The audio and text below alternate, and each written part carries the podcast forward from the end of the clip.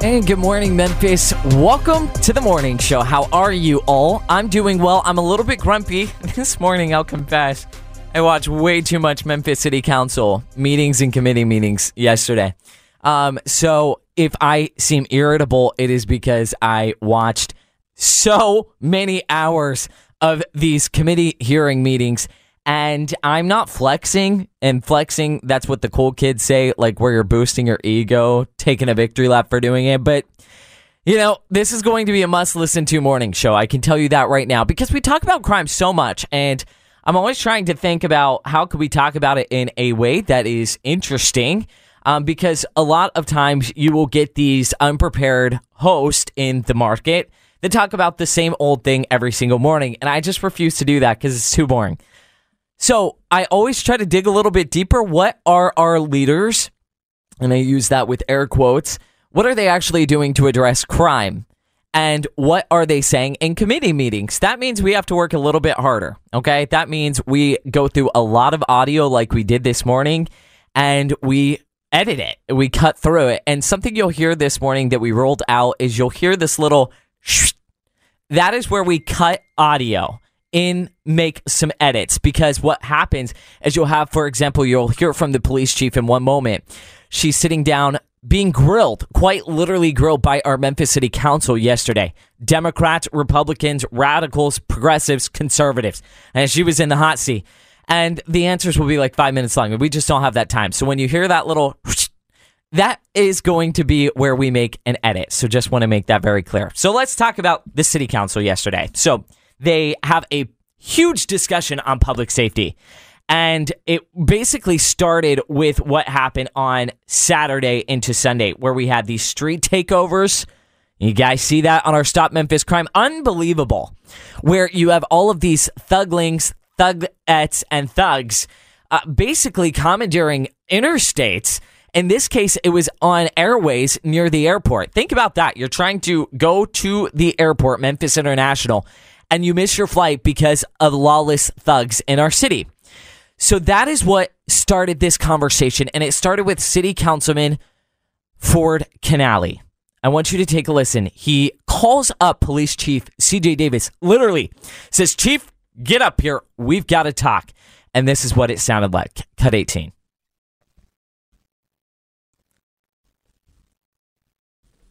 Brings us to the end of the agenda. Is there any other business that needs to come before this committee? Yes, ma'am, Madam Chair. Uh, Councilman Canale, you are recognized. Thank you. Chief Davis, could you come up, please? Good morning. Good Morning. Chief CJ Davis. Thank you for being here. Uh, Chief, colleagues, I don't know how many of you got complaints, texts, emails about what happened over the weekend. Best of my understanding, this happened on Winchester near the airport. I just wanted to ask you. Um, I assume MPD made the scene, uh, but if any arrests were made, and your thoughts on how we can prevent activities like this from happening. I can only imagine if you were coming into Memphis or leaving Memphis via the airport and you saw some activity like this, that you probably wouldn't want to return to Memphis, Tennessee. This type of behavior scares people so much that it makes them want to consider moving out of this city. So, if you could just elaborate a little bit on what happened, and maybe you clarify exactly where where that was. Uh, absolutely. Uh, many of our resources were in Mount Moriah Station this week. We conducted a large operation in that area too, and it wasn't that we didn't respond to this particular location, but some of our focus for this very reason because we've had a lot of car takeovers on 240 in that Mount Moriah Station area so a lot of our resources were in that area to sort of reduce. We had significant results, but fortunately, we have the um, Tennessee Highway Patrol that's working with us. They're bringing 15 more um, officers to this area permanently, and I think we all have seen more of their activity. Yeah, so unfortunately, we've had too many of these happen in our city over the last several months. Um, and I think these guys, for whatever reason, just think this type of lawlessness is okay and they, they're going to get away with it. So until we can, and I don't know what the response is, normal response would be from MPD or if THP assists us or even Shelby County. Um, but this type of behavior has got to be stopped. It cannot yeah. continue to be allowed on our streets. or colleagues, we're not going to have a city left uh, because these people they are truly terrorizing our streets and scaring people to death. There's one gentleman I don't know if you can see him. If you could zoom in, Standing looks like he's holding a weapon i- in his hand. So is that not a crime? Colleagues, You heard Rhonda Logan. She was chairing that committee meeting. She looks at the photo. You can see all the city, or you can hear the city council members when they pull up an image of one of the car takeovers. They throw it up on the projector, and Rhonda Logan grasps her pearls and screams, Wait, isn't that a crime? Yes, it's a crime, but it keeps on happening every single day because there are no consequences. As I said just a couple minutes ago, we're going to get through some audio, so stick with us.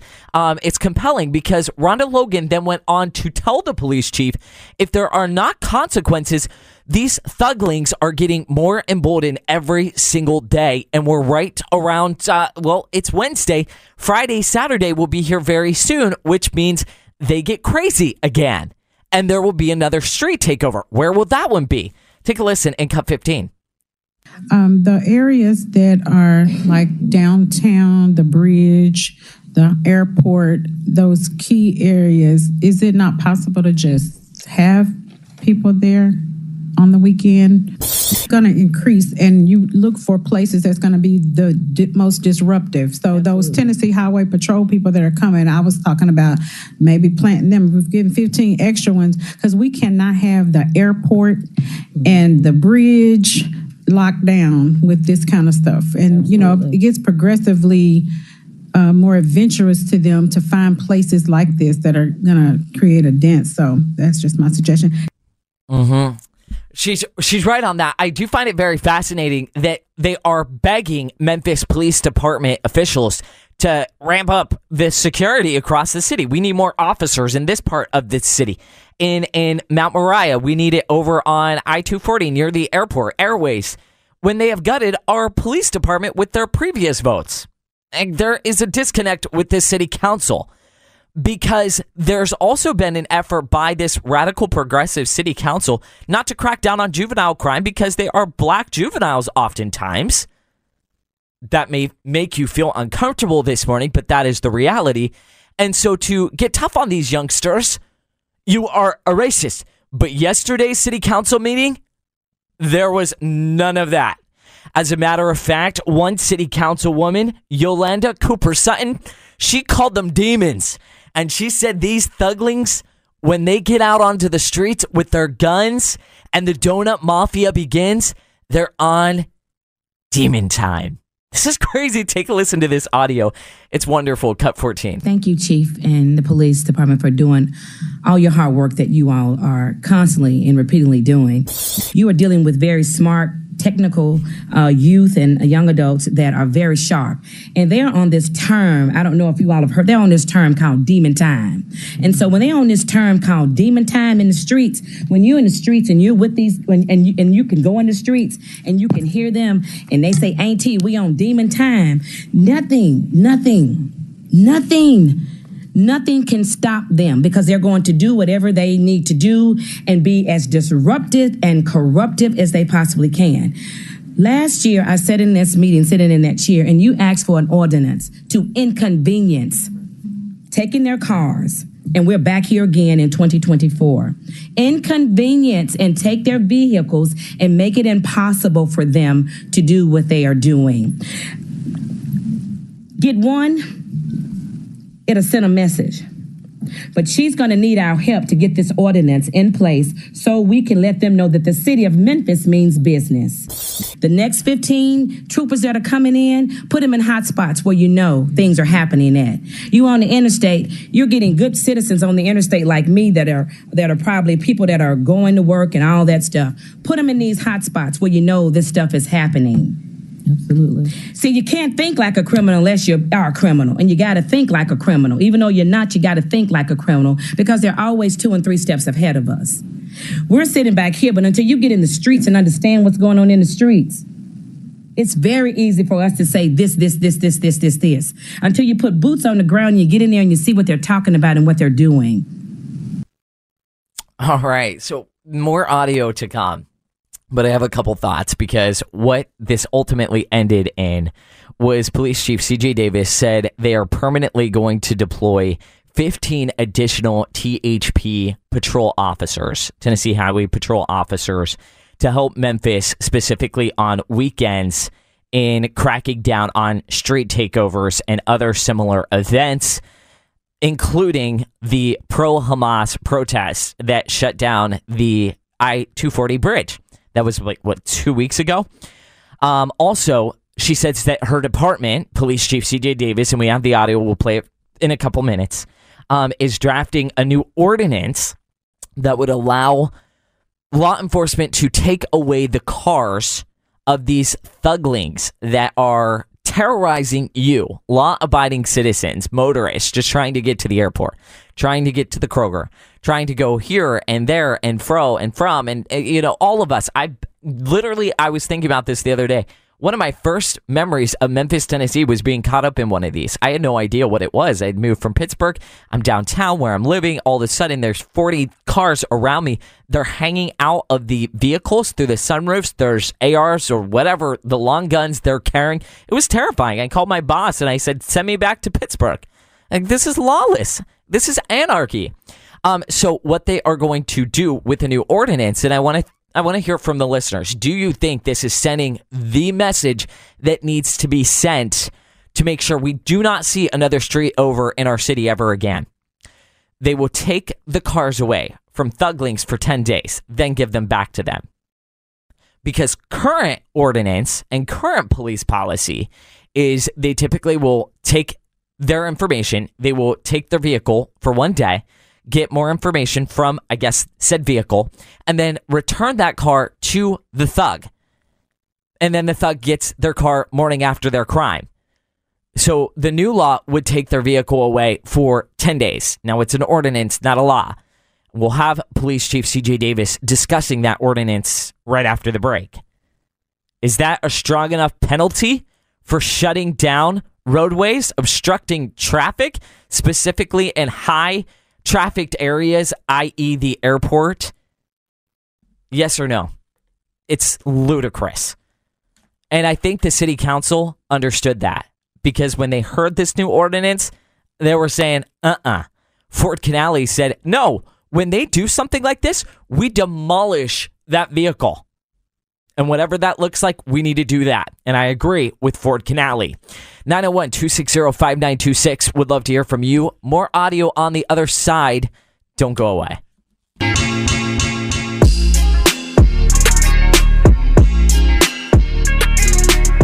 Welcome back to the morning show. Before we get back to the conversation we're having about what to do to make sure these street takeovers end immediately, despite Memphis Police Department saying that these are happening nationwide and after the pandemic. Okay, maybe, but they're happening in the 901 more often than they should. Okay, don't point the finger at the pandemic. This is our problem. This is a Memphis specific problem, and let's let's stop it. And there's ways to do that. But real quick, let's put a pin in that and let's talk about lifetime health insurance because as you guys know, that was one of the more controversial votes that the city council would have to take. Um, and they took the vote on whether they would give themselves health care benefits until age 65. This would be for council members past, present, and future. And the city of Memphis, I was watching the committee meeting, uh, the the council meeting yesterday, they weren't having it. And I don't know how any one of them could have voted in favor of forking over these insurance policies to themselves, making you, the taxpayer of Memphis, pay for it after hearing people like this. Take a listen to this woman speak out against the ordinance to give this insurance policy to the city council. Kesemi. Uh, I felt very strongly about this particular issue because I average 60 to 70 hours a week with two different jobs, and I still can't afford insurance. So, for you to ask for the citizens of Memphis to pay for your insurance in perpetuity for a part time job for a matter of a maximum of eight years is absolutely absurd. And like I said, I'm not a politician, but I am a citizen of Memphis who pays taxes, and I am barely keeping a roof over my head. And I would simply implore you, you know, please, please don't vote for this. I know you think you work hard, and I know you do a lot of things, but you do not deserve the citizens of Memphis to pay your health insurance for the rest of your life. End of sentence.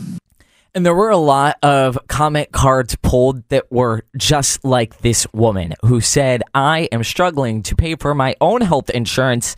I do not want to pay for Martavius Jones's. Is that plural? I don't know. That kind of sounded weird coming out of my mouth. I don't know, but we don't want to keep up with him. We don't want to keep up with the Joneses because he lives a very lavish life, and the life and the rest of us, we're just trying to make ends meet. Well, I am, and a lot of Memphians are because health insurance is expensive. So no, I don't want to pay for your health insurance, City Council, when it's a part-time job, and a lot of you guys are doing all right. And that is very similar to what Chase Carlisle said, city councilman, who is a great, great guy. Here's what he had to say. If this is really going to be Uh, a question we should be asking Memphians, it shouldn't be a vote we take as the city council. It should be on a referendum. It should be on a ballot. And here is how Chase Carl thinks that would go down. Cut nine. I don't believe, based on the thousands of emails that I've received, that anybody in the city supports elected leaders giving themselves health insurance. If you feel so strongly about it, then we can make this a referendum question and put it a vote to a public, which I assure you will go down in flames. I really wasn't, and I promised uh, Councilman Jones that I really wasn't going to speak out against this. I've stayed, I'm sure to some of you, you're, you're surprised, very quiet about this because I didn't want to rub any member the wrong way that felt strongly about this. But it's gotten to a point where it's distracting from the work that we need to be doing. And we've got a lot to tackle, especially with newer council members headed into the budget season. So for me, I think holding this is nothing but a disservice and a distraction to the work that needs to be done. So Martavius Jones was actually there and he apologized. This is the dude that brought this forward. And he said, listen, this was bad timing. This was supposed to be wrapped up by the end of the year 2023. My apologies. Whoopsie that the new city council, as Chase Carlisle just kind of inferred, has to get through all of this. But then he doubled down on it and he said, listen, the media's kind of got this wrong. And if, if there are different city council members that do not want to opt into these premiums, they don't have to. And the city council said, no, Martavius, go retire now. We'll be fine without the benefit packages, resulting in 11 council members presenting a no vote and then only one abstaining. That would be Ford Canale. Um, here is Jeff Warren on why he was a no vote. Then we'll jump back to public safety. Take a listen to this. Cut eight we have all the crime taken care of, until we have all the streets paved, until we have our potholes filled and our garbage picked up, and we have a budget surplus and we've given all of our employees this, we shouldn't vote for this for ourselves. All right, cool. We can quit talking about this. This was dumb. And again, there's a reason Martavius Jones is no longer on the city council. No, it was not because voters voted him off. It was because ultimately he term limited out. But again, the guy is crooked, and there is long receipts of that. And I think this was just an example. So, kind of over talking about it. By the way, can I send a message to the tech team down at the city council? Fix your live stream. I could, in theory, spend my day there after the morning show. Um, I think the first one, the committee me- meeting starts at nine, then at three o'clock. Frankly, I don't have the time, but I will watch them but the stream must work. Bill Dries over at the Daily Memphian, I follow him on X. It was really funny. He's like, live stream, it's down again. What the hell is going on? I felt the same exact way. I'm like trying to play audio this morning and get it ready for the morning show. And there would be like 10 minute pauses in between the the committee meetings and the city council meeting it's so maddening, so frustrating. Um, okay, so I'm running out of time in this segment, and that's because I guess I have time management issues. So what we'll do, we'll read a couple comments, and then we will take a break, and then we'll talk about this more. Let me read through some of these. Um, a lot of you guys are saying no. Deborah writes, no, I won't pay more taxes in Memphis. Enough, referring to this lifetime insurance policy. Dana writes this the tow lots are full. Where will they put the car? She's referring to the, I guess, solution to stop the street takeovers where these thuglings are taking over a street. She asks the following questions The tow lots are full. Where will they put the cars that they confiscate? Two, not strict enough. They will steal more cars. Ding, ding, ding. And then three, what about their guns? That's a great point. But point number two of Dana's is my favorite um, because I think most of these cars that are ending up in these street takeovers are our cars. And so when they're stealing about 55 cars every single day off our streets, they would just steal more cars. So you can take those cars and give them back to them 10 days later, but they will steal about 10 more cars in that 10 day frame. These thugs no no bounds. Um, let's see what else you guys are saying. Missy Rayner is saying, thank God for that city council woman that advocated Rhonda Logan that we stop this before these thugs get even more impounded. Dean writes this We must impound the cars. They're probably stolen anyway. Sell the cars to the buyer, buy better streetlights, and fill the freaking potholes. Didn't say freaking. That was me ad libbing. But that's because it's Wednesday. And again, I'm grumpy a little bit because I had to watch the city council meeting last night. Gonna take a break. More on the other side. Don't go away. And welcome back to the morning show, guys. It is going to be such a nice day outside. Probably the nicest day it's been in the year of our Lord 2024 looking at the forecast. Dylan, check me on this. And by the way, Dylan has big news we're going to share with you. Dylan Dandridge, we got a lot of praise for this morning show over the weekend. Dylan, I don't know if you saw that. Our boss, station owner Todd Starnes, released some pretty cool rankings that showed that this morning show was ranked number nine in the country for best morning shows in radio markets. And that was a flex. That is very cool. We couldn't do it without our listeners. And there were quite a few people that said they appreciate the rising star, which is Dylan Dandridge. So, uh, Dylan, is this in your end game? Do you want to be a host of a morning show? You would be fantastic. Maybe a co host. Yeah. A host? I don't know. I can't talk that long. Do you guys want to hear more of Dylan on the morning show? Because I can tell you, I am not territorial of this microphone. You want it? Sit in front of me. We'll talk. You have to get through school, though. Yeah. Okay. So that happens very soon. I'm done in May. So. All right. If you want to co host. So you walk across the graduation stage, you get the diploma handed to you, then I hand you the microphone. That's how that That's works. fair. Perfect. All right, let's get back to the phone because now we're going to be joined by a KWAM alum, Caleb Parke. Do you guys remember Caleb? Of course you do.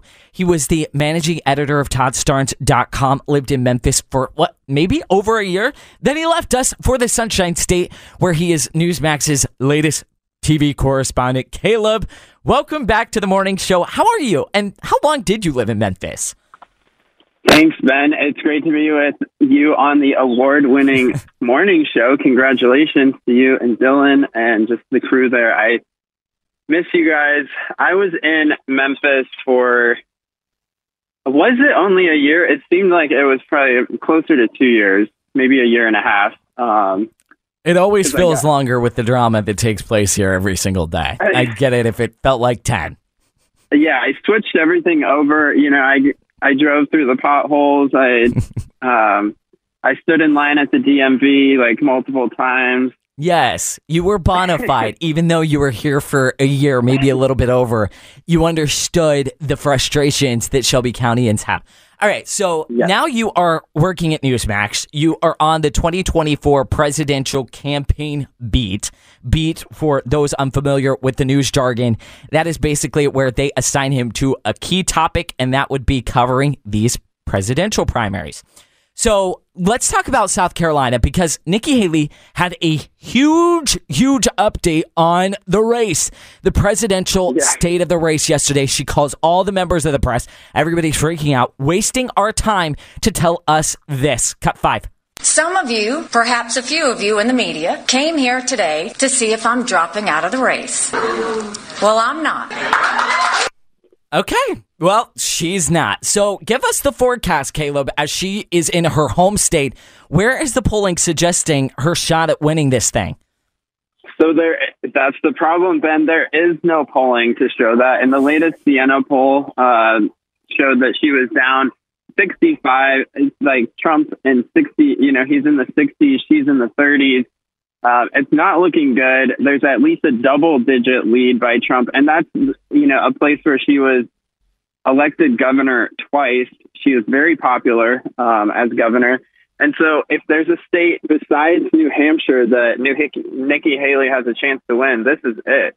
And it it's not looking like she's going to win. I've I've been on the ground in South Carolina. I've spoken to voters, and a lot of them have told me, you know, we love Nikki Haley, but we're voting for Trump. He's our guy.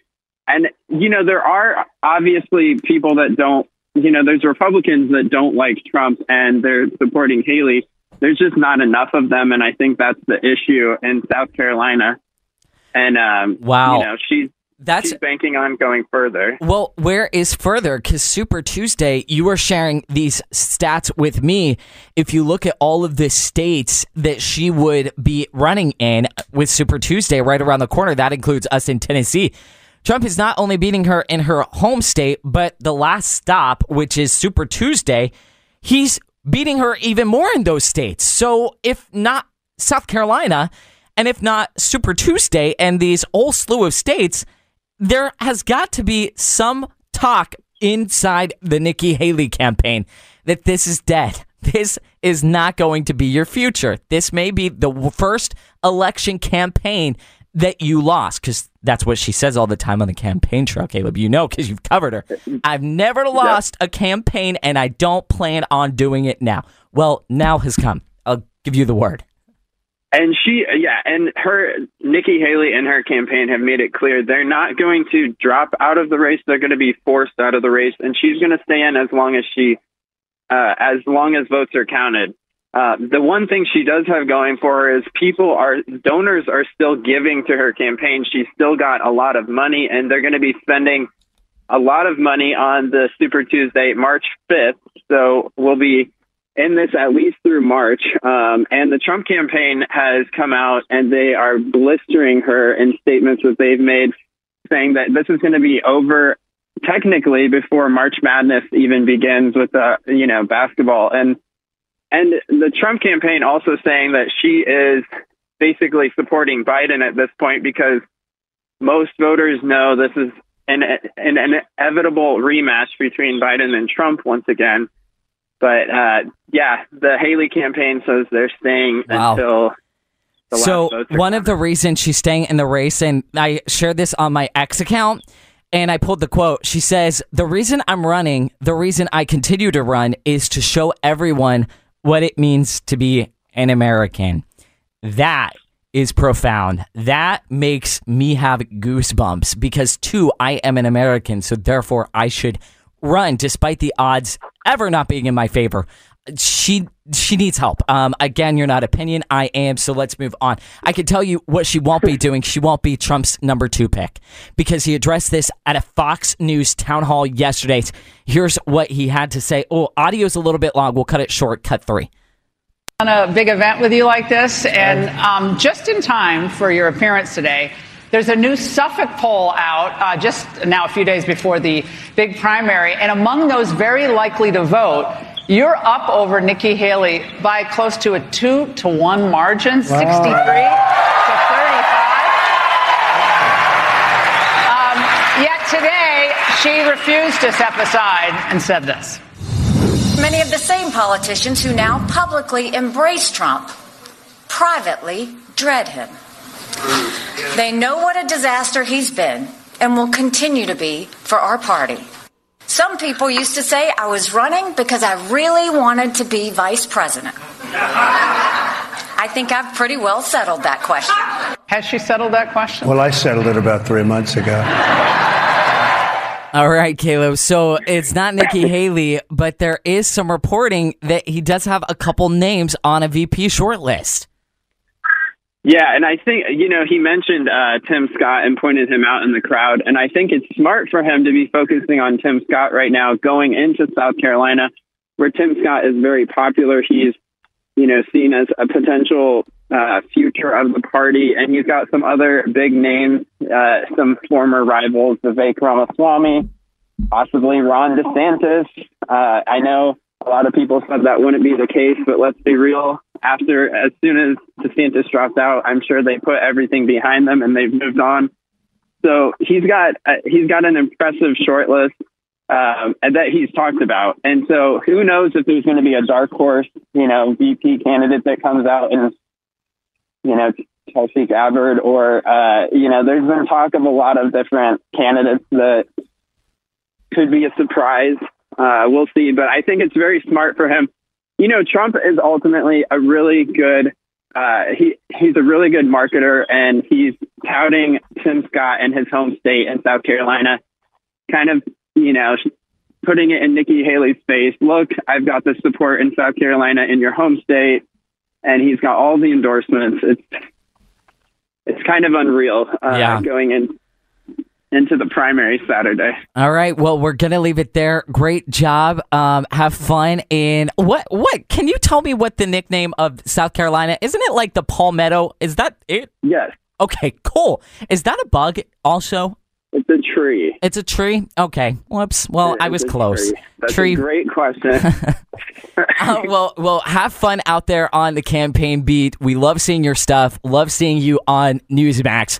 You're crushing it, and we're proud to have once called you ours. Um, and maybe you'll come back because Memphis is that cool. All right, Caleb, That's true. get get back to work, and thanks for dropping by. Thanks, man.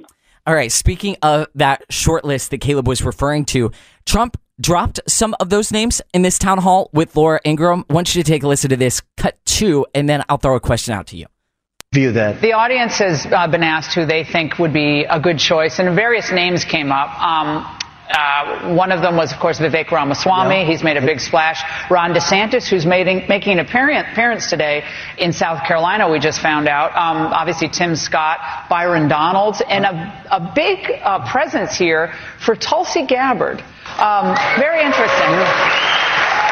Um, are and Kristi Noem as well, I should say. Right. Are are are they all on your short list? And when can you?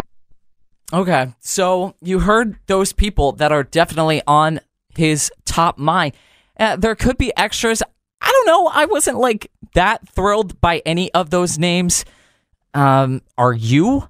And if you could be in his ear and had a recommendation who number two should be, are you cool with those people, those five names on that list, or should he pick someone else? Would love to hear from you guys. 901 260 5926, 901 260 5926. More on the other side. Also, this wild CNN piece, they took a deep dive in what's happening in Biden world right now, and the headline, we'll jump into it, is inside Kamala Harris's quiet effort to break through the Biden campaign's information bubble. Basically, they said it's so bad right now there are quote bedwetting complaints that are running thin with people specifically with this Joe Biden presidential campaign and the probability that he will likely lose to former president Donald Trump. So she is rebranding herself and she is going to be the secret sauce to get them across the finish line. Do you believe that that is possible with Kamala Harris? That's laughable. All right, more on the other side. We're going to celebrate Dill when we come back. Happy birthday. Happy birthday, everyone. Happy birthday, Dylan. Dandridge. Thank you. So you joined me as a 25 year old. Wow. My Wow. frontal lobe is fully developed. No, it's not. Yep. No. They say that you understand everything when you're 25. No, that's not true, Dylan. Well, I- yeah, it is not true. I don't understand it. Tw- 26 is when they say dudes catch up with their mind in 26 its now? development. It keeps on getting older. the more that they actually study guys' brains, they're like, actually, these 40 year olds are still working on brain development. Great. Um, okay, so you were born 1999. Yep. Aw. So 25. This is a good year. I will tell you, it's mid 20s, and, we need to have a serious conversation about 20s and what it really means. Do you find them to be as terrible as I have?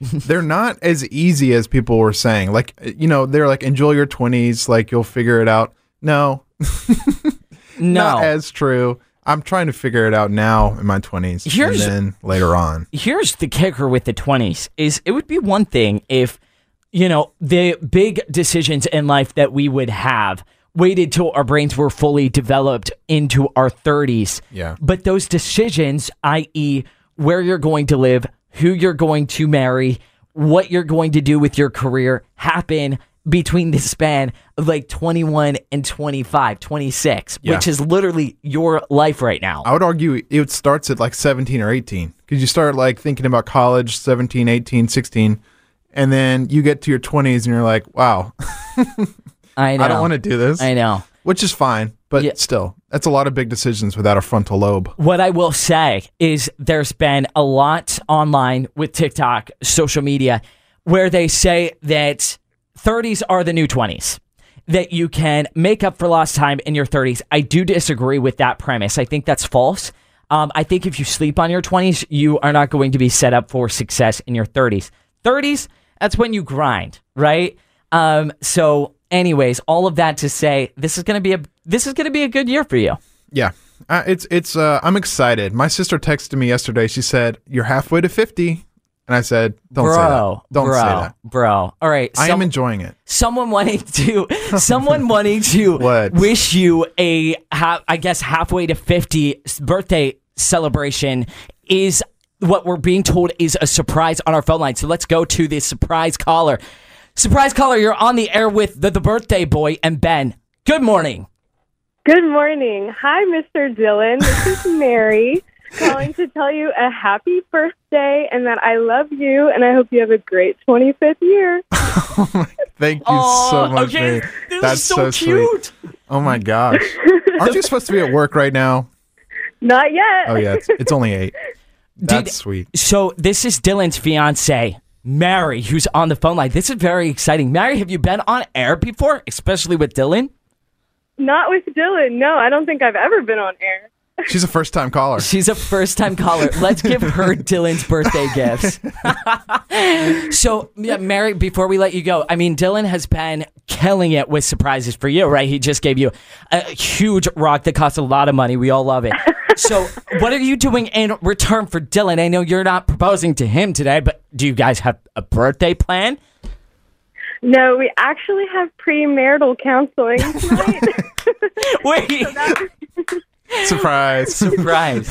Wow. This is this is crazy, crazy stuff. So you're in premarital counseling on Yeah. Dylan's birthday. I will say she's already given me her gifts. Like we've already celebrated my birthday because it falls on a weekday, which sucks.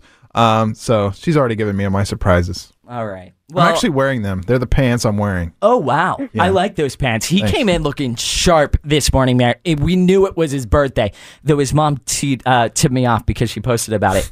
All right, Mary. Well, thank you for calling. And Dylan, I'll give you the last word to your fiance because it feels inappropriate that I say goodbye to her. Yeah, Mary, thank you. Uh, You're welcome. that's so sweet. All right, now, Mary, get back to work. Start studying for tonight's premarital um, counseling. I will. All right, good I stuff. will.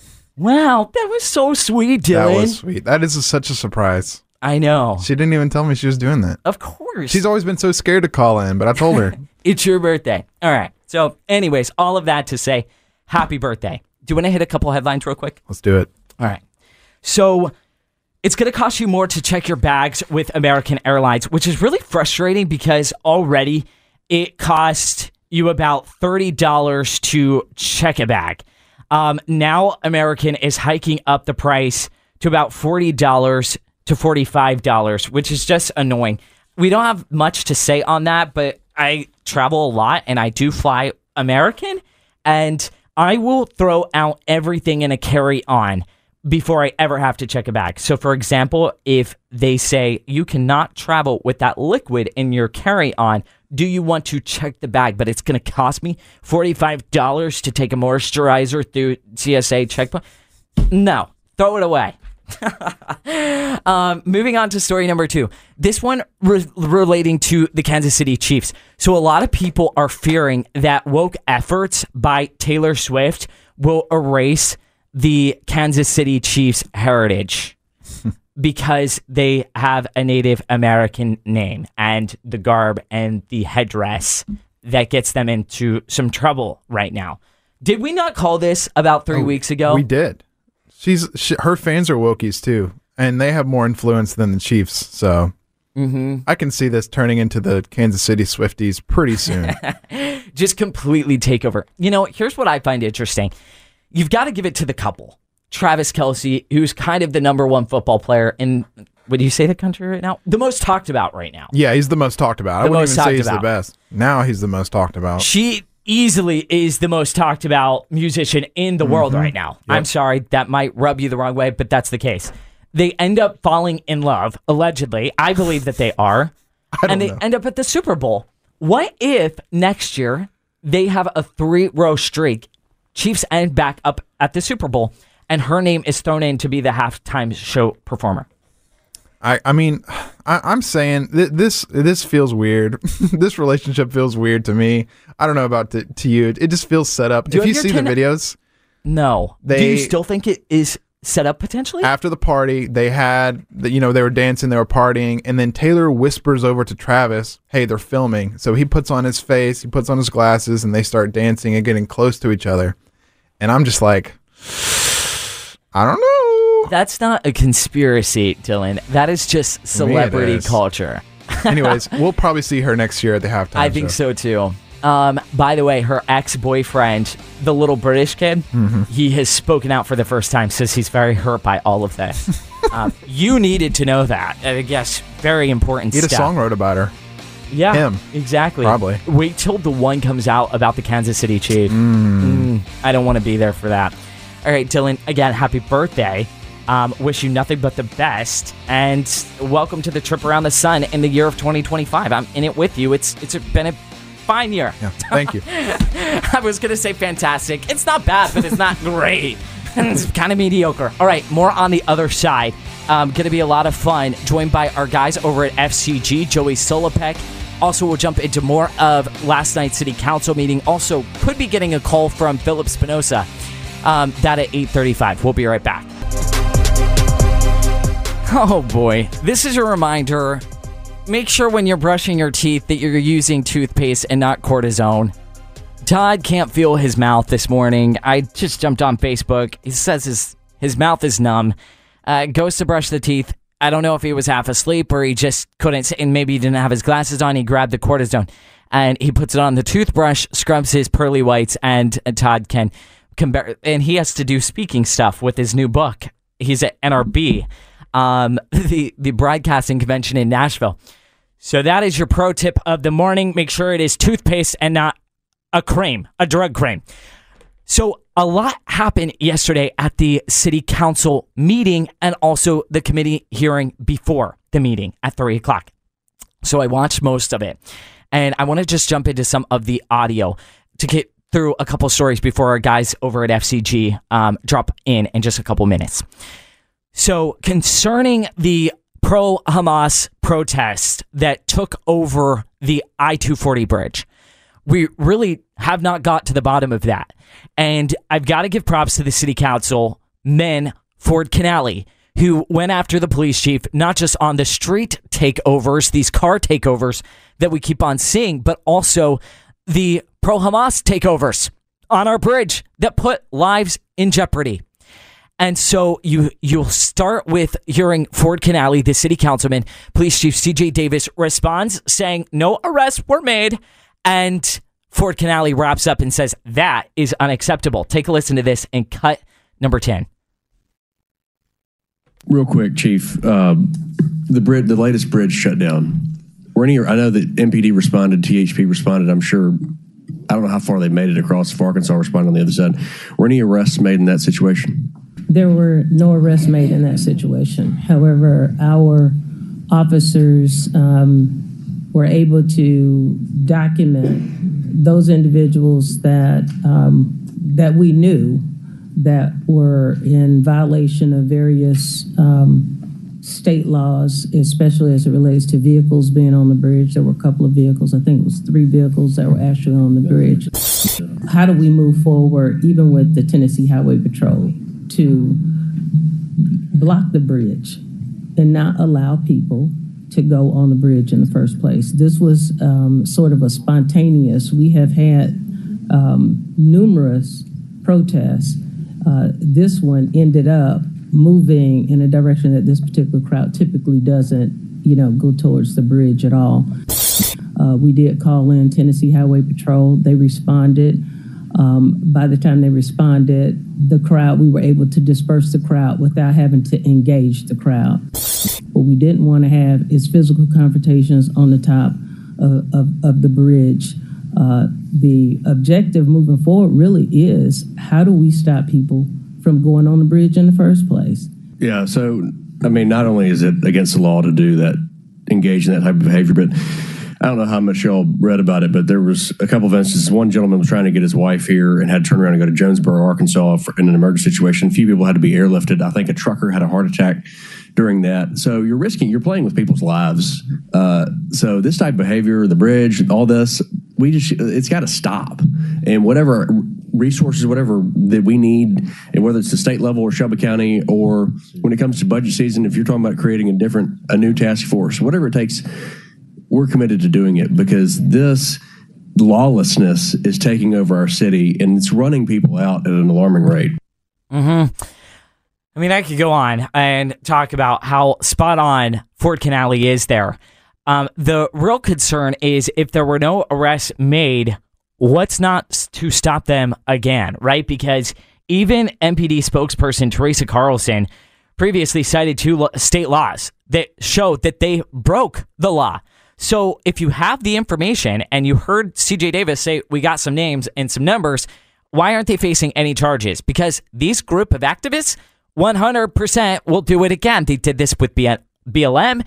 They did this with the pro Hamas conflict over in the mid- Middle East, Hamas Israel.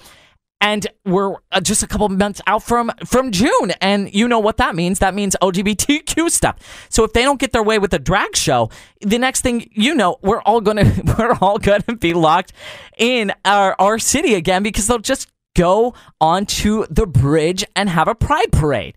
I don't want to see that ever, ever again.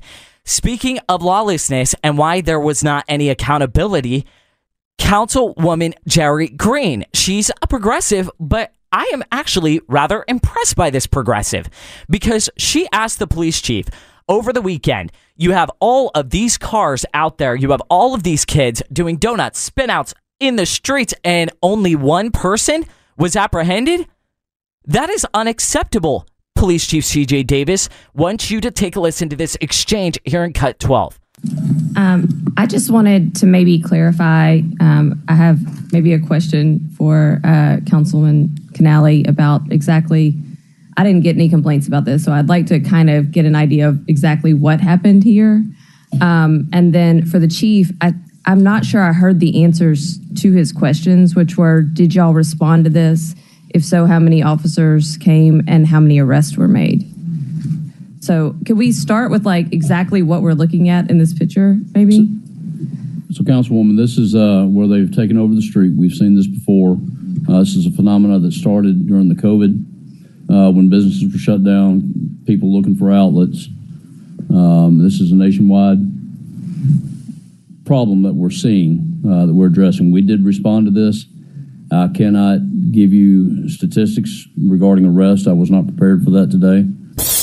Well, I think I think finding out exactly how many arrests did take place would be important because, to the DA's point earlier, punishment needs to be swift and certain um, to be able to curtail future crimes like this. And so, until they see that people are actually getting arrested and taken down to 201, um, that their cars are being impounded, et cetera, it's it's not going to stop. And so, if we are only able to send out a few resources, which I understand there was other operations going on at the same time.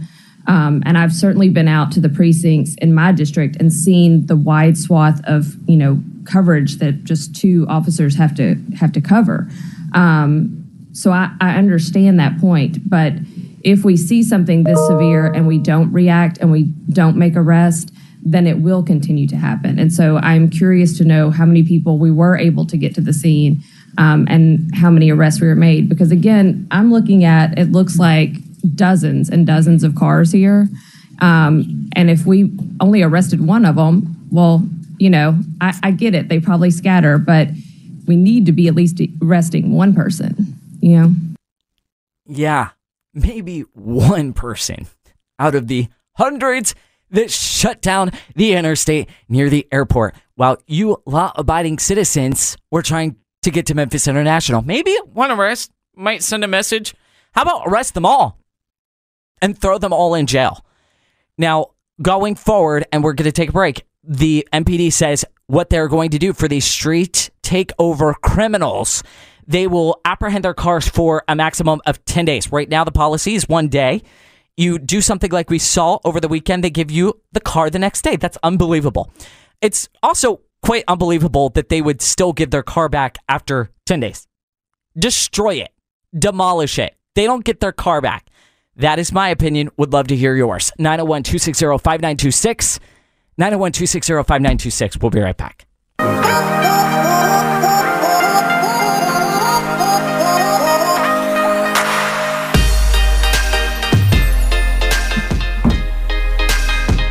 And welcome back to Wake Up Memphis here on the morning show. Very excited to have my friends over at FCG in studio. It is that time of the morning. Dennis Plyler, the owner of FCG, and Joey Solopek, a financial consultant advisor. Welcome back to the morning show, guys. Good morning. Good morning. Okay, so let's roll through a couple different topics. Um, so you sent me a story that I see every time I jump on TikTok, which is every single night, and it's Gen Z freaking out about the economy. And I pulled a little bit of this audio, guys. If we have Gen Z stressing out about the economy, let's go ahead and play that. We'll come back and have the guys react to right now the inflation problems we're facing. Not for nothing. These haircuts are what? A mandatory $40. I just paid $40 to what? Slightly bald in fashion? When I was growing up, it was $20, right? $15 haircut, $5 tip. The 20 went a long way. My car insurance in the last two years went from 220 to 270, now to 320. I give them a call. They said, sir, there's nothing we can do. I'm paying nearly $800, $900 a month for a Nissan Rogue Sport. Do you not? I'm paying $1,000 a month to not look masculine at all. this is a common frustration, not just by Gen Zers, but I think a lot of people. Haircuts, by the way, are through the roof. Yeah. Yeah. Yours looks good. Thank you. Guess how much it cost me? How much? A whopping $45. See mine? Yeah. 40. Really? And I have a third the hair that you do. well, I'm curious about this because right now there is new messaging from the Biden administration because they're getting hit hard on the economy. And you've heard them come forward with things like Bidenomics and then also shrinkflation. They're talking about shrinkflation as opposed to inflation. Um, not sure if you heard the audio of the president talking about that, but the Democrats are standing by this current economy and taking shots at Americans who feel frustrated and miss the former economy. Here is a liberal host talking to Elizabeth Warren on such problems. Cut 19. Why do you think that people, uh, all these polls show like a lot of voters look back on the Trump years and they think they didn't like a lot about it, but they think the economy was good in the Trump years. and I know that like we weren't, I know, well, at the end, clearly. And then at the end, when COVID happened and, you know, they, they figure, oh, well, COVID happened all around the world. And so, of course, the economy went south. But, you know, before that, Donald Trump was, uh, he was presiding over an okay economy. You know, again, I don't know. I, I can't explain. I can't explain polling. No, I mean I, I yeah, can't. no, I don't. I, I can't, and I can't explain how the narratives come to be. I also can't explain how sensitive are they. I'm going to now sound like the professor I used to be. How sensitive are they to the exact questions that get asked? Because you do get real differences in this. All I can do is do the look ahead. Mm-hmm. And the look ahead is going to be draw this contrast. But the contrast is right in front of a lot of Americans, Dennis, when they buy groceries. I was I have a couple clients in Kansas. They're community banks. And I was speaking with both of them over the past two weeks from both sides, you know, and their banking uh, clientele is primarily farming.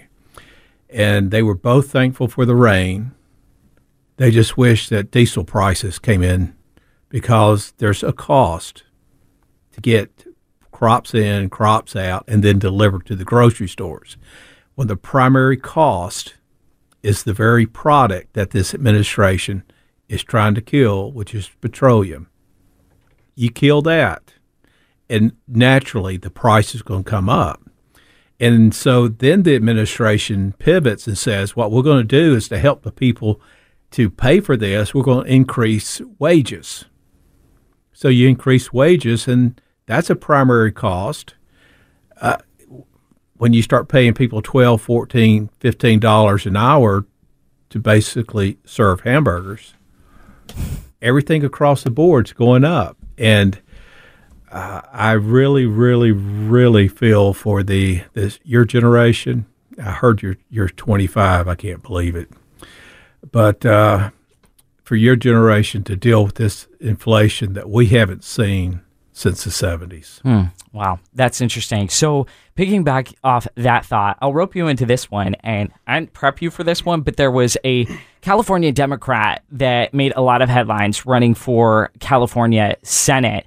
Um, Barbara Lee is her name, and she is proposing a $50 per hour minimum wage to address inflation. This is not a fake news headline, Joey. This is reality. Would that hurt consumers in the end, though it might be nice with that initial paycheck? You know, uh, if you're the one getting a $50 an hour raise, that sounds fantastic. If you're the other 99% Yeah, of the U.S., that's got to come from somewhere. The company's not going to absorb it. So what's going to happen? They're going to raise prices on everything. Let's say, let's just say if you have a, let's, I'm going to make up a, a hamburger place, Johnny's. If you're paying the Johnny's workers fifty dollars an hour to work there, you've got to raise the prices on every burger, fry, so that you can afford that. And so I think one of the things I've heard from that clip with Elizabeth Warren, and we were talking about it earlier, it comes down to these two things: ideology versus reality right? The, Wow. par- the party really line, good. the party line or ideology versus what's really happening. And so, what she said that is she stumbled on her own word. She's trying to control the narrative. That guy asked her a real question she had no answer for because she can't she can't be real and make her party look good because right now we're in a tailspin. Well, yeah, and if you look at the numbers, grocery bills during the first three years of both administrations under Trump, it was up 2.4%. Biden, 21%. Again, this all being in the first three years. Inflation during the first three years of both administrations, President Trump up 6.2%. Biden in his first three years, 17.9%. I want to say I want to piggyback on something Dennis said. He made it really clear. People sit around and go, "Why are my grocery bills so high?" Well, if you heard what he just said, if we kill petroleum and kill drilling and squash that type of energy, those costs go up for farmers. Where do they pass it along? To you at the grocery store. Grocery store bills are high. It all comes back to energy. If they can't get that fuel at a decent cost, those prices go up. You want lower cost at, at Kroger? We've got to get more fuel going. People don't understand that though. I mean, it trickles down. Um, and you kind of have to follow it and you have to kind of be smarter than the talking points that are handed to you by a mainstream media, especially for a lot of these young people. We want the best of both worlds. We want a clean environment to the point that we are willing to end all of our own resources, quite literally never drill in the United States again, Dennis. Meanwhile, we'll go and get the fuel from Venezuela and the Middle East. Don't look at what that's doing to our environment. But at the same time, we get on TikTok and we scream and fume about the cost of everything going up there. There appears to be some disconnect. There is, and just to add to the uh, cheerful news that we're discussing this morning, uh, they have cut uh, a major factory in the Northeast has cut natural gas supplies, and the futures are up eight percent. So not only are we talking food supply, now we're talking about heating homes, cooking, basics that people deal with every single day. And this cl- quote, natural gas is extremely clean. Mm-hmm. And yet it because it's lumped with fossil fuels, they're trying to squash it. All right. Want to talk about a, another topic that we've addressed, but not in depth. And that is issues surrounding money in marriages. So, Joey, you are married. Dennis is married. I'm going to shut up and let you start talking. I just had this conversation with another, with Bill actually the other night about one of the things we've talked about before, and this is a big one in a relationship: failing to pool your earnings. There seems to be this trend of having separate banking accounts, separate financial lives when you bring your families together. And when we did some research of the top six things that can kill a relationship with money, if you don't pool your earnings, if you keep separate accounts, that can build resentment over who's going to pay for what, and it also hurts your uh, combined spending power. One of the th- one of the benefits of marriage is that you're combining assets to do things, buy a home. So number one, if you're if you're not pooling your earnings, you're making a huge mistake. And uh, you know, a couple of the other ones were uh, dealing with old debt. You come into a relationship, you've got Oh, student debt, you've got credit card debt, maybe, and this is the one that grabbed me. Maybe you have a gambling habit because there's now a gambling app on every phone. That's Mm-hmm. a big problem. Doesn't get talked about. So, two things are: do you have you noticed in trends that people will bring that to a relationship without previously sharing all of that? And if that is true, and that leads to problems, the solution to that is before you put a ring on it, you've got to bring everything to the table. put it on the table and discuss it. One of the things I learned early in my marriage is when first week or two, Dylan listen, that I came home, there was a huge set of clothes on the bed, and she was jumping up and down and saying, "Look how much money I saved." Oh. And I was going, "What?" She said, "Well, this was 50% off, this was 75% off, this was 30% off." And I was going, but it costs money. She said, No, it didn't. I charged it. And you paid with credit cards. It didn't cost her any money. It didn't Yeah. cost her. It's from so really I think what what a couple should do before they get married, sit down and say, Is there gonna be money that you're gonna need specifically without without me looking at? It- But the main expenses have to go into a common account and be paid out of that. You know, it's interesting. They say opposites attract, and I have found this to be true in a lot of relationships. There typically tends to be a spender, and there typically tends to be the saber. And that can complement each other, but it can also be in conflict with each other. Yeah, we're back now to what he just said, which I think is the key. It's communication, and that's, Oh, that's something good. that we do at FCG all the time. When people come in, they don't really know what to expect. One of the first things we do is sit down with them in a, in a room, private room, and go, okay, we're going to ask some questions you may think are a little personal, but we need to find out about you. That's what couples should be doing. This says no, what you just addressed. Know your money personality with you and your spouse. If you're a spender and she's a saver, you need to discuss that so you're on board and moving in the same direction. If you don't, and I love this phrase, this leads to, you ready for this? Hmm. Financial infidelity. Oh, wow. Fin- and, and I see that and hear about it all the time where people are hiding pockets of money from each other. You want to build some trust issues with your partner, your, your spouse? Hide money. Wow. Wow. That's that's provoking. Uh, yeah, don't want to start that. I mean, honestly, it comes down to communication, but think how clear your relationship is on the other side of having those tough conversations. Right. Healthy. It's worth It's it. healthy. Absolutely, absolutely. And speaking of conversations and clear and honest and trustworthy that you can have with experts, go check out our friends over at FCG. Our guys, Dennis, Joey, Bill, who will be here next week and would try to get in the last word right now. They'll sit down with you and have those honest conversations so you don't find yourself in something like financial infidelity. So check out the website, fcgtn.com, fcgtn.com, or you can give them a phone call. They'll help you out. Number is 901 309 2680. We'll be right back.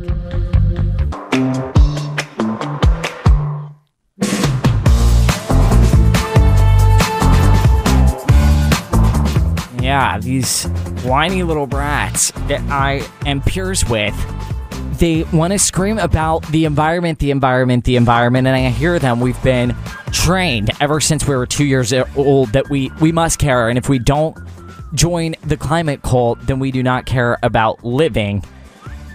Maybe some of us don't. I want to live, but I also want to pay for my food, and I also want to put gas in my tank and what we are doing as a country in slashing our economic independence and our energy independence, rather, um, is just jacking up the gas prices. And I need someone to explain to these nitwits that are between the age of 18 and 30 that we are still drilling. It may not be happening in Texas, in Alaska. It may not be happening in West Virginia. It is just happening in China and Venezuela, in the Middle East, where I can tell you right now, my friends, it's not clean like it is here in America. Joke's on you. Guess what? We share the same freaking air. They're morons. Let's go to the phone line. Amy is calling in, and as I understand, she wants to talk about gas prices, and I could talk about gas prices for the rest of this show. Amy, what's on your mind? Oh, hey, thanks for taking my call. I, I, I heard the last bit of y'all's conversation before, and I totally agree with the prices are high because of our energy independence is gone. Because when Biden first got in office, he shut it down completely. And a lot of people like to argue with me and say it's from the theft in stores is why prices and goods have gone up. I disagree. It's the price of getting the goods to the stores is trickles down and Mhm. causes everything to go up. Wow, that's interesting. Well, and you know what, Amy? I don't know your familial status. I don't know if you have kids. I don't know if you have a husband. Um, A husband, kids. I'm 42. Can I ask how difficult that must be? And I'm not asking, but like when you have those conversations for your friends, I was having a conversation with my friends, and we're all young. We live alone. We do not have dependents like kids. We're told that we need to give them the best food, best nutrition because America has an obesity problem, and we do. Mm-hmm. But when I roll through, say, a Cava, which is a great Mediterranean fast food joint, that costs me about $20, but it is healthy fast food, as opposed to McDonald's where you could get chicken McNuggets for like 20 of them for two bucks. No wonder we're struggling with. That's gone up. Yeah, exactly. and that's even gone up. So, how families making a, a regular average living are able to put decent food on their table for this, I can't imagine. It's it's it's very hard, and that my husband and I argue about it because I'm trying to eat the organic stuff, eat healthy. He likes to say that's more expensive, and you can find a lot of good deals on some things, but it's hard to eat healthy or even just to eat in America. Um, it, it's from the energy prices. Yeah. Why? I, I have to say this. It's it, it's on my mind because uh, when Nancy Pelosi ripped up President Trump's last State of the Union address, is when it all happened. February 2020. Mhm. It the pandemic was announced, and then Biden won the next year, and energy was cut off in America, and the Green New Deal was pushed out. I mean, it's Yeah. awful, and I just don't. People are scared to speak up and um, peacefully protest because of the whole January 6th people going to jail. I mean, people are intimidated. No one's going to speak up against this regime we have now. So Amy, look at what they did. get out and go vote. Look at what they did with the president of the United States in New York. They're literally suing the guy for $400 million.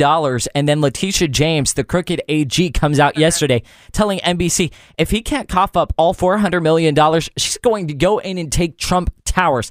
Now, it's terrible, but to your point, the ramifications for a lot of people that are America first, that love this country, Yeah. the message that sends to people like you and me, Amy, is that it doesn't matter if maybe you have a tax incursion or an infraction because he paid that money back to the banks. The message it sends is if you vote the wrong way, we will come after you. And it is going to send more and more great Americans that would be speaking up into a cave because I'm seeing that every single day. I'll give you the last word. Oh, exactly. I feel terrible for President Trump, his whole family. It's almost like we don't even, I don't want him to be put through anything else, but we have no choice at this point. We all need to get out and vote Mm-hmm. and be heard. And uh, it's sad. We just need to pray for him and his family. Um, also, I was going to say, with uh, when you work, you're working hard. You're young. Yeah. My father taught me um, pay yourself first. Save, pay yourself first, and then go enjoy whatever you want to do. Oh, that's good. But the, it's sad. I just saw where Biden's um, getting rid of the student loans. I just got an alert about that. That's insane. My father paid for our education, pay for education, get an education, and pay yourself first when you get your job. It feels good. Well, I like you. Call back because uh, I I feel like we would be I friends. have a lot to say. Good, good. Me too. Um, come by sometime the studio. I'll put you on air. All right, Amy. Thank you. Thanks for taking my call. All right, Bye. of course. All right, you can also have your say 901 260 5926. 901 260 5926. I know it's morning drive and a lot of people are in their vehicles and they're not like picking up their phone and actually calling in. I get it. But if you ever do want to rant and just vent, this is the place to do it. I get to do it every single day for two hours and I get paid for it. How lucky am I? So, Trump facing these legal challenges, one would naturally ask a guy who has done more for New York City than any other person in building that skyline, is it worth it? Is it worth it to throw your hat back in the ring, run for president again? After what you're enduring legally, politically, this persecution. And here is what he told Laura Ingraham at a Fo- Fox News town hall last night. Kafor. You ever just say to yourself, you know, I'm done. This, this is what they. Why? A lot of people would have said, I'm going to come out. Why are you staying in this? I can't because I want to make America great again. It's not great right now, and we can do that. We can do that. We can do that. Laura, we can do it. We can get it fixed. It's harder now. It would have been so much easier if we just finished off that. For, everything would have been so perfect. We had the border set. Everything was set to rock and roll. We had. He's exactly right. Um, and that is why I stand with President Trump. I know some of my friends that are good Republicans believe that we do need to move on. It's the same rhetoric we're hearing from Nikki Haley. Well, it may be unfair, but life is unfair, and we need to just move on. He has too much legal baggage. Here's the thing it's not about Trump, it's about you. If they do it to Trump, they'll do it to you. If we let them get by with this with Trump, they will keep on steamrolling patriots. I can tell you that right now. So we don't let them do this. We do not let them get away because their lies have been exposed every single one of them every other month. It's quite unbelievable to see what Trump has been saying has been proven to be accurate every single time. Meanwhile, panic and absolute mayhem in the Biden administration. CNN with this report. Inside Kamala Harris's quiet effort to break through the Biden campaign's information bubble. I'll read a little bit of it because it was juicy. Uh, because they're all scrambling because President Biden is not going to win this election unless they steal it. So, who is going to save them? Who is going to ride in on a white horse? And it could be Kamala Harris. More than two dozen sources telling CNN that Kamala Harris has been gathering information to help her penetrate what she sometimes refers to as the bubble of the Biden campaign thinking, telling people she's aiming to use that intelligence to push for changes in strategy and tactics that she hopes will put the ticket in a better shape to win in November. Multiple leading Democrats anxious about a campaign they fear might be stumbling past a point of no return say their conversations with Kamala have been surprising and a welcome change after months of feeling sloughed off by the White House and the Biden campaign head- headquarters in Wilmington, Delaware. They go on to write one of these insiders to CNN the bedwetting complaints are running thin with people. Said one person attended one of the meetings describing the general state of anxiety circulating in top Democratic circles. They go on to say the West Wing and the campaign need to be better. Harris did a good job fielding those responses and deserves credit for it. Many of those people also saying that the conversations have shifted their opinions on the vice president, seeing her now move as a more integral and complementary part of the re election effort. So that looks like Kamala Harris going to every college campus in America. And her big thing is going to be abortion, abortion, abortion. And it might be effective. Who knows? You're also seeing them target the young vote. Biden's now on TikTok. A lot of people are saying, what a loser. Biden's too old. He does not even know what TikTok is. He doesn't, but his team around him does. And I was looking at the account the other day. They're killing it. The guy might be old and senile, but throw a TikTok camera in his face. There's something kind of intriguing about a president of the United States. Mind you, there have only been 46 of them on social media site TikTok. It naturally draws attention to the president's campaign. Where are the Republicans? Where are the Republicans? How are they trying to target young voters? Not pander, but at least get their message to young people. They're not, and we are going to lose if we do not start playing like Democrats. Uh, so more on this. I could talk about this a little bit longer. Um, so let's take a break. What we'll do, we'll hit a couple more national topics, and then I want to wrap up with the city council meeting and also stuff in a couple different local news headlines. This also making national headlines, and this is appalling. But we do have a follow up of the Memphis mom. I wouldn't call her mom. She is a monster who forced her five year old daughter to perform waxes, bikini waxes on clients right here in Memphis at her home beauty salon. 24 clients this five year old little girl had to do. And now she's been arrested and is facing jail time. And good, for good reason. But the Daily Mail now has it. Oh, Memphis, what are we going to do with you? All right, more on the other side. Don't go away.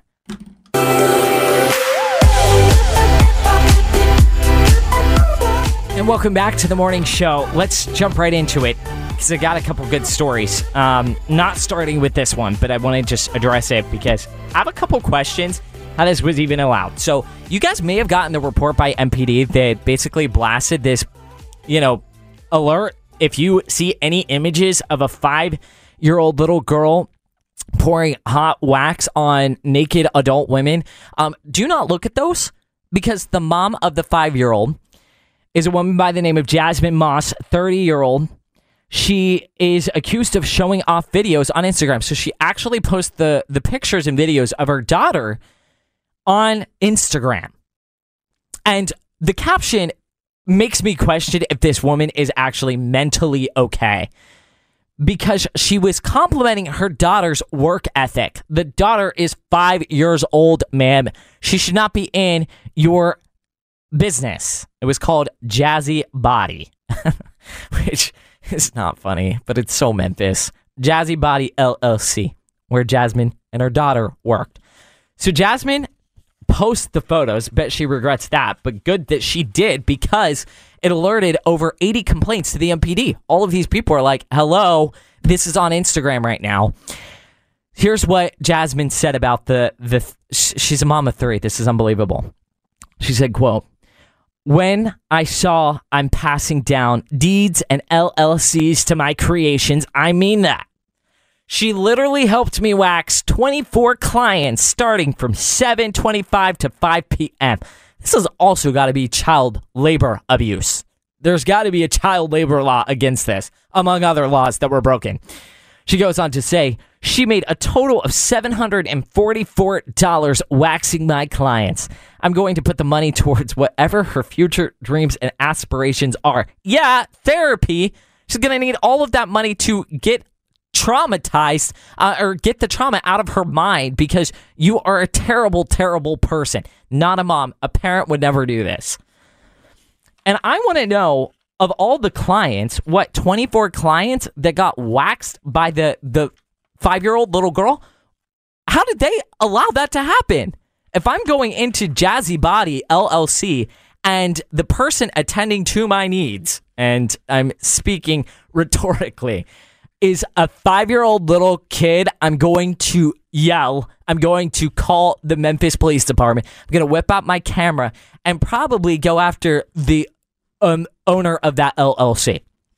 So she's expected to show up in court today. You better believe I will have an update on this wild, wild human being who does not deserve the term mom. All right. Tennessee lawmaker is uh, filing a resolution um, to condemn Nazism because that is really important. Because I guess it's very common that we have Nazis walking around the state house. This all started on Saturday when one of the members of the Tennessee Three, Justin Jones, he allegedly, well, he did. He saw all of these masked, disguised men, women.